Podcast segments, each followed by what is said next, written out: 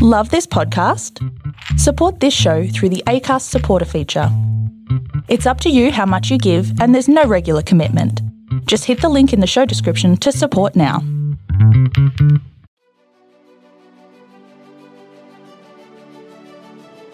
Hey, this is John Lee Dumas of EO Fire, and welcome to Master Leadership. Great leaders ask great questions, and this podcast takes you on a journey to master leadership with questions that matter to leaders who matter with your host, Lily Sinabria. Hi, this is Lily, and welcome to Master Leadership, where we connect with leaders worldwide to gain insights on important topics to help us on our journey towards greater significance. If you would like to participate as a guest, or if you have a question that you would like to ask a guest, go to masterleadership.org for more information. Angel Henry, the inclusive manager strategist and ceiling breaker. She's also the author of an award winning book, Dents in the Ceiling Tools Women and Allies Need to Break Through. As a 20 year old veteran of corporate America, she has amassed quite a few lessons learned. She has a background in the pharmaceutical and healthcare industries and over 15 years in the project management discipline. As a black woman in tech, she is often the only in the room and has found herself struggling from imposter syndrome, feeling invisible, being bullied, suffered sexual harassment, and more. So much more. She is passionate for diversity in the field of IT. Her knowledge of why women and minorities are oftentimes missing from the C suite will enable IT leaders to help advance the conversation of inclusion and make real change. She's also the founder of angelsspeaking.com, an organization dedicated to leveraging an agile mindset to amplify women's voices and create active allies. Welcome, Angel Henry. How are you? I'm doing great. Thank you for having me. Well, we're super excited to have you. Are you ready to pour into our listeners? Absolutely. All right. So, Angel, tell us a bit about your path to leadership and what you're doing now. So, my path to leadership started, oh my gosh, almost 15 years ago, where I was plucked as a business analyst in an IT department as a project manager. And I found myself as fairly young, maybe five, six years out of college. And I'm now responsible for leading this team to a big systems implementation. And I was thinking, I am so far over my head. I don't know what to do. And thank goodness for a coworker named Bradley. He literally took me under his wing. And not only did he show me the ropes, not only did he show me the mechanics of doing the job, but he showed me so much about how to connect with the team to get the job done. And those base principles that I pulled from Bradley and others along the way really propelled me into the position I have now, which is president of Angel Speaking, which is all about teaching other people how to connect with their coworkers. So it's come full circle. But isn't that how it typically happens? You yes. perform well, they promote you, and then it's like, any training here? And especially for leadership right? Leadership isn't about knowing how to do your area. I mean you've done it well but it's not about that. It's absolutely about connecting. And i love that bradley stepped up I don't know if that was by design or he just decided to help you. He saw a fellow person in trouble and said, let me help her out. So, yes. but you know, that speaks to your leadership too and to your curiosity and wanting to learn, like knowing yeah. where you are, right? And saying, I don't know how to do this. Exactly. Sometimes that's what it takes, right? It does. I just need somebody with a bit of self awareness to say, it's okay that you don't know. Let me help you. And that is the fundamental problem. You hit the nail on the head. A lot of leaders, you know, have this pride and ego and vibrato and don't think that they can show weakness or that they don't know something. And so instead of being open and honest and working with an advisor or coach or mentor, they'll cover and they'll try to hide their weaknesses or, you know, kind of put down the emotional intelligence piece and really lean into the hard skills. And unfortunately, that's where we see them being rewarded for doing that. Right. Yeah. I love how you've taken responsibility for this because now you know the need. And so you created this organization, Angels Speaking, which, which by the way, I love that. Oh, thank um, you. So those are marks of a leader. You see the need, you fill it, because leadership skills are something that we can learn. Yeah, so tell absolutely. us about Angel Speaking. I am so excited because I've done something pretty unique where I've taken a traditional, what we would consider an IT project management methodology called Agile. I've really kind of stripped down the framework just to get to the four core principles of Agile and the mindset that it takes to be an Agile leader. And I applied that to diversity, equity, and inclusion space. So essentially, my coaches and I work with organizations, whether it's small group coaching or you know coaching at a macro level like doing a talk a keynote a training an educational series but regardless of what we're doing, we're doing it in four basic steps. And it's let's identify what the problem is. What is it that we're going after? And number two, which is always the hardest part, prioritization right? There's a whole lot of tools and a whole lot of things in the diversity, equity, inclusion space, skills that you can practice as a leader from empathy to emotional intelligence to how to diversify your candidate pool. I mean, there's a lot of things there that we talk about that we give people and fill their toolkit with. And then they walk away and don't even know where to start. So mm-hmm. prioritization is the key. It's like, okay, here's the list of things you can do. Let's prioritize on literally the right. one thing that we're going to do and we're going to move the needle on in the next couple of weeks, maybe one month at the most, right? And then the secret sauce is connecting back after you've implemented something and talking uh, about it what yeah. went well what didn't what do we need to change because i see a lot of leaders they'll get into these diversity equity inclusion trainings they'll get all hyped up and they're like okay i'm going to go have a real authentic conversation with my direct employee and they go back and the conversation crashes and burns. It does not go as expected. The other person throws up the wall. They feel like they've been tokenized They're like this person just asked me a bunch of personal questions and I don't even trust them. And they're like, what? I messed up. I did this wrong. And they'll retreat. Right. And so, no, no, no, no, no. We teach them and give them the tools before you even go out here. I tell them, you're going to mess up. You're going to make a mistake. if you're a leader, you're going to put your foot in your mouth. You're going to overstep boundaries. Somebody's going to misconstrue your intent. It's going to happen. So let me tell you upfront what to do about it. So you gave us what's the problem, priority, connecting, and what's the fourth one? I think there's a fourth one, right? Yes, continuous improvement. That's the secret sauce. Let's just keep going. We tried it. Did it work? Did it not work? Where do we need to course correct and then we do those steps all over again right and this is so different from it where you can get have a problem in it and say hey can you come fix it and they and it's fixed maybe a couple of minutes i don't know depending on customer service right right um, right this takes time it does and patience it does. It right? does. So that's, but that's... we can move the needle kind of quickly though. And I caution people it's a two prong approach. Once again, you hit the nail right on the head when we're talking about changing people, we're talking about having them practice different skills and learning something different. Yes, of course, that takes time.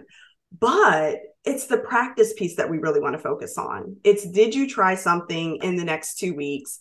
How did it go? And you just keep building upon those little micro successes. And then now, fast forward, you know, six months, nine months, a year later, now you see some tangible change. And I imagine coaching is a big part of what you do. Yeah. Right. Because Absolutely. you have to interject that um, based on the needs. Um, yes. Um, now, now, Angel speaking, tell us how to connect with you.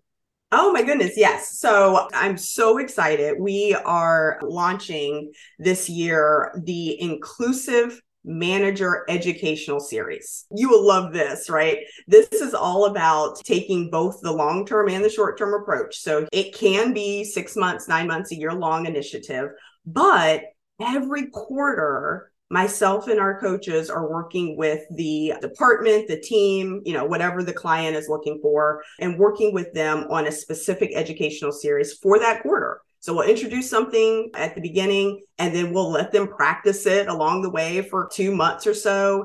And then the third month, we come back in and do a check in and then give them something else to practice. So it's all targeted to people managers. That's the key. It's folks that have other people in charge that are doing their performance appraisals. They're doing their goal setting. They're trying to give them feedback. Sometimes they're successful at that, and sometimes they're not. Sometimes people don't get any feedback at all. And so, if you have that as your job duty, as your responsibility, we want to laser focus on that only because if you're hiring knowledge workers, if you're hiring people that you're focused on what's in their brain and them coming up with ideas and being able to implement those ideas, then give them the freedom to do so.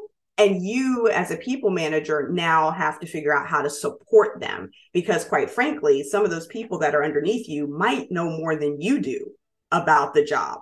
So then, if you're responsible for their career development, how then can you best support them? And that's where I want to shift the focus to. Fantastic. And so, how can we connect with you? Oh, yes. That's info, I N F O, at angelsspeaking.com. So angelsspeaking.com is your website yes. and we can go there and download a bunch of things. Absolutely. So, great. So I see behind you something. You're an author. Tell us about that. Yes, that was the catalyst for Angel Speaking. So here's the funny story. You're going to enjoy this one. So I wrote this book, Dents in the Ceiling Tools Women and Allies Need to Break Through. And it's essentially my story as an African American female on the executive leadership team being the only and what that all might entail, right? And all of my experiences in tech, microaggressions, being bullied, being treated like the maid. So I interviewed 30 other women just like me from coast to coast, from Washington state to Florida, every point in between. And they shared their stories and their examples as well. And so collected that and put it in the book. And I naively thought that we're going to get the book out there and they're going to read it and people are going to make change, right? So the women will be validated in their experiences. And the allies that are reading the book will be made aware of some of these issues that are going on in their companies and want to come alongside and help. And my business coach was like, yeah, you're going to need to do more than just market the book. And that's where Angel Speaking was born. Beautiful. I love it. Love it. All right. So there's so much to learn here and so much to dive into. And I love the fact that you've interviewed people and you put those into stories because it's about connecting. Exactly. Right. Very, very important work, Angel. Thank you. So, as a lifelong learner, what are you learning right now? Oh my goodness, so much. I again, 20 years in tech, right? And that's my lens of people management. So I now get the opportunity to work with organizations that are in like construction and supply chain management and healthcare and just completely different industries that I am now getting exposed to and learning about their challenges. The one that really was the most eye opening in my learning journey so far has been actually in athletics. I was fortunate enough to be invited to our local athletic association and do a keynote around DE&I. And in preparation for understanding about athletic directors and their roles and from, you know, high school athletics all the way up to collegiate, oh my goodness, the leadership in athletics when you talk about those that have the power and the control so you know the head coaches the head athletic directors those that are over top athletic departments they are overwhelmingly white men. Overwhelmingly. And the path to get to those positions is fraught with bias and kind of an old guard network and I was thinking to myself, well, I thought tech was bad. but when I started to delve into athletics, again, from junior high level all the way up to collegiate and professional, I was really taken aback. So that was the most eye opening in terms of my journey. But again, I get to from supply chain to construction workers to healthcare to learn about other industries and how I can take my skills and experience and leverage the skills and experience of our coaches and apply it to help those organizations as well that are in those areas as you're talking about your experience there, I can't help but think of education and the education space. That's where my heart is. Um, it's always been there. This is why I started this in 2016 after that infamous election, I suppose. Understood. I, I said, first of all, the pool of candidates to me was like, wow. And then after the election, I thought, what did I do or not do as an educator to get people to think? Of course i'm taking responsibility but it's a macro thing to get Absolutely. people to think that this is good leadership. Yeah. Um, and when you dig into the education space we have very very intelligent people but we don't teach leadership skills and the leadership skills that we do teach in ed leadership courses are more about case studies and more of the same thing. And we don't deviate to, hey, this is social emotional, this is connection, this is people skills. And it's hard, but it's a beautiful thing. And so when I think of your story, it's this big ship with a little rudder.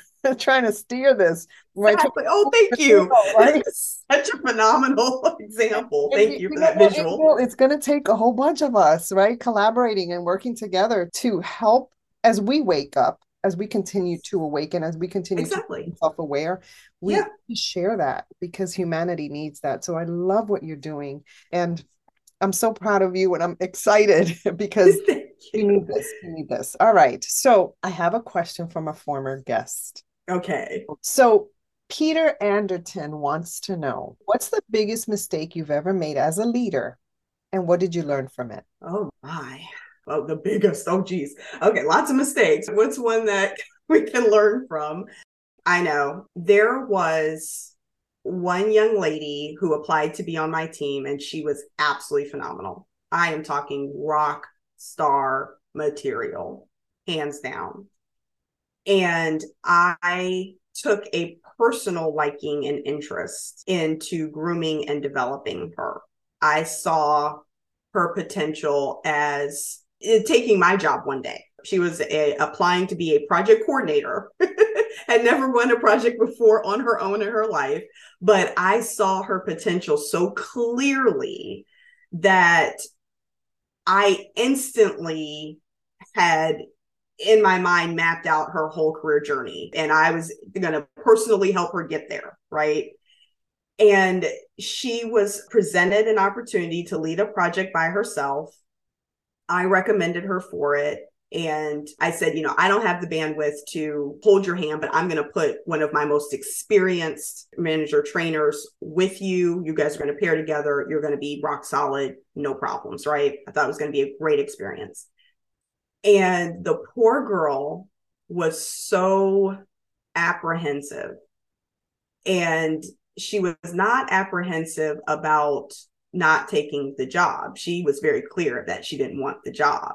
She was apprehensive about telling me because she didn't want to disappoint me see her career aspirations were not mine. Her career aspirations were never to lead an entire project management department. That wasn't her calling. That's not what she wanted to do. And my biggest mistake was i didn't even stop to ask her. Mm, isn't that something? We could have more aspiration and more vision for other people because we see their potential but yes. she's not there yet. Maybe she will get there angel. Right maybe you ignited something in her. I don't know but i get that when you see something in someone and you mm. yes you said it. That's exactly what i was thinking. Mm, i could just yeah, yeah. so tell me what you learned. Yes, I learned to stop and ask the basic questions before I impose my will on someone else when I'm having those career development discussions, the very first thing out of my mouth is, What do you want? What do you see for yourself? Where do you want to go? I am in a role of supporting and helping and leveraging myself or my network to help you get there. But before I make that assumption, I am absolutely always asking that question first from now on. And you grew in your listening skills, right? Oh, yeah. Good point. Yes. Yes we have an agenda, we have a mm-hmm. goal, and everybody, you know, around us comes into our orbit and we're like, oh, yes, talent. But the listening is so super yeah. important as leaders and as leaders of people. You said something. You said people managers. Is that what you said? That's correct. And I honor that. I don't think people should be managed or want to be managed. They want to be led. No, I agree. I struggle with that terminology as well. However, I unintentionally confuse my target audience, which are HR leaders. Yes. And so they use the term manage.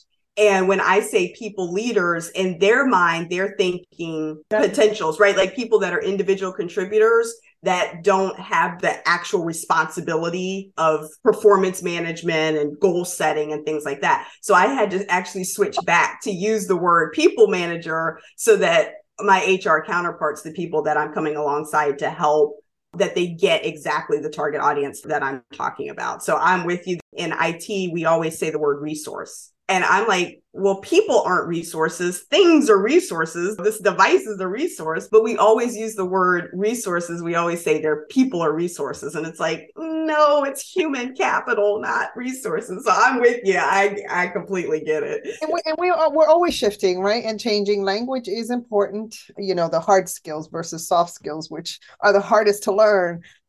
right. Isn't, isn't that hilarious?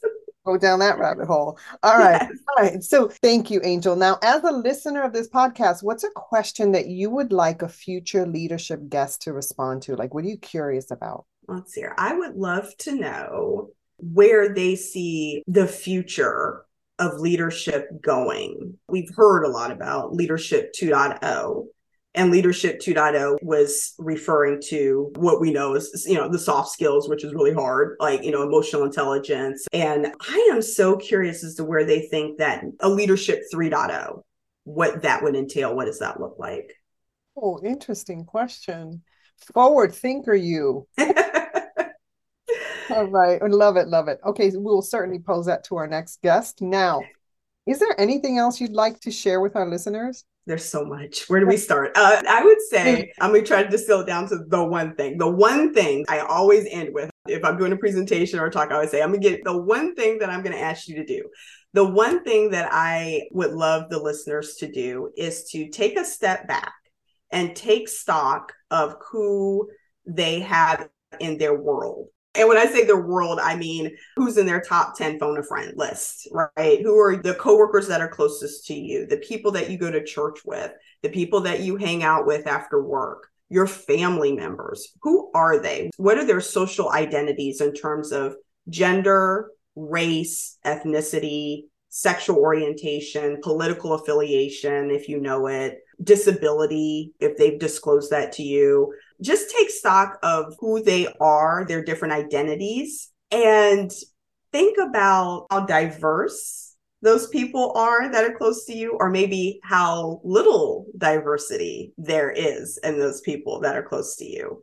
And if you fall in the category, like I did, on some of those categories, right? Like gender, for example, eight out of my 10 closest people identify as female.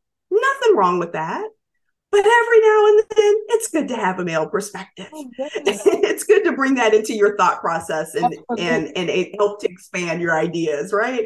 So if your orbit is a little bit homogeneous in some of those areas, think of ways that you can just organically expand, maybe in some cases intentionally. So, real quick, the way that I did that, I realized that everyone in my orbit is pretty much middle class upper middle class or middle class. Everybody's degreed up. Everybody's got PhD, several master degrees, but you know, all business degrees, all kinds of things. So I, in my personal orbit, I don't have anyone that's experiencing or have experienced poverty or housing insecurity. And so I intentionally joined the board of Family Promise of Greater Indianapolis to learn more about that population and how I can help. So that's one way that you can do so intentionally, but be authentic at the same time. I love that because it expands your awareness, your influence, and people's influence on your life. Exactly. And you. So exactly. everybody's growing. I love that. Thank you. Wow. What a great way to end this, Angel. Thank you so much for adding value to me and to our listeners. It's been a great conversation. Thank you for having me. I really appreciate you doing this. In closing, here's a quick message. Coaching is the art of influence that underpins leadership in the 21st century. It is the very thing that can get you from being stuck to being extraordinary. So go to masterleadership.org and sign up to get a free coaching session. Until next time, continue to ignite that leader in you.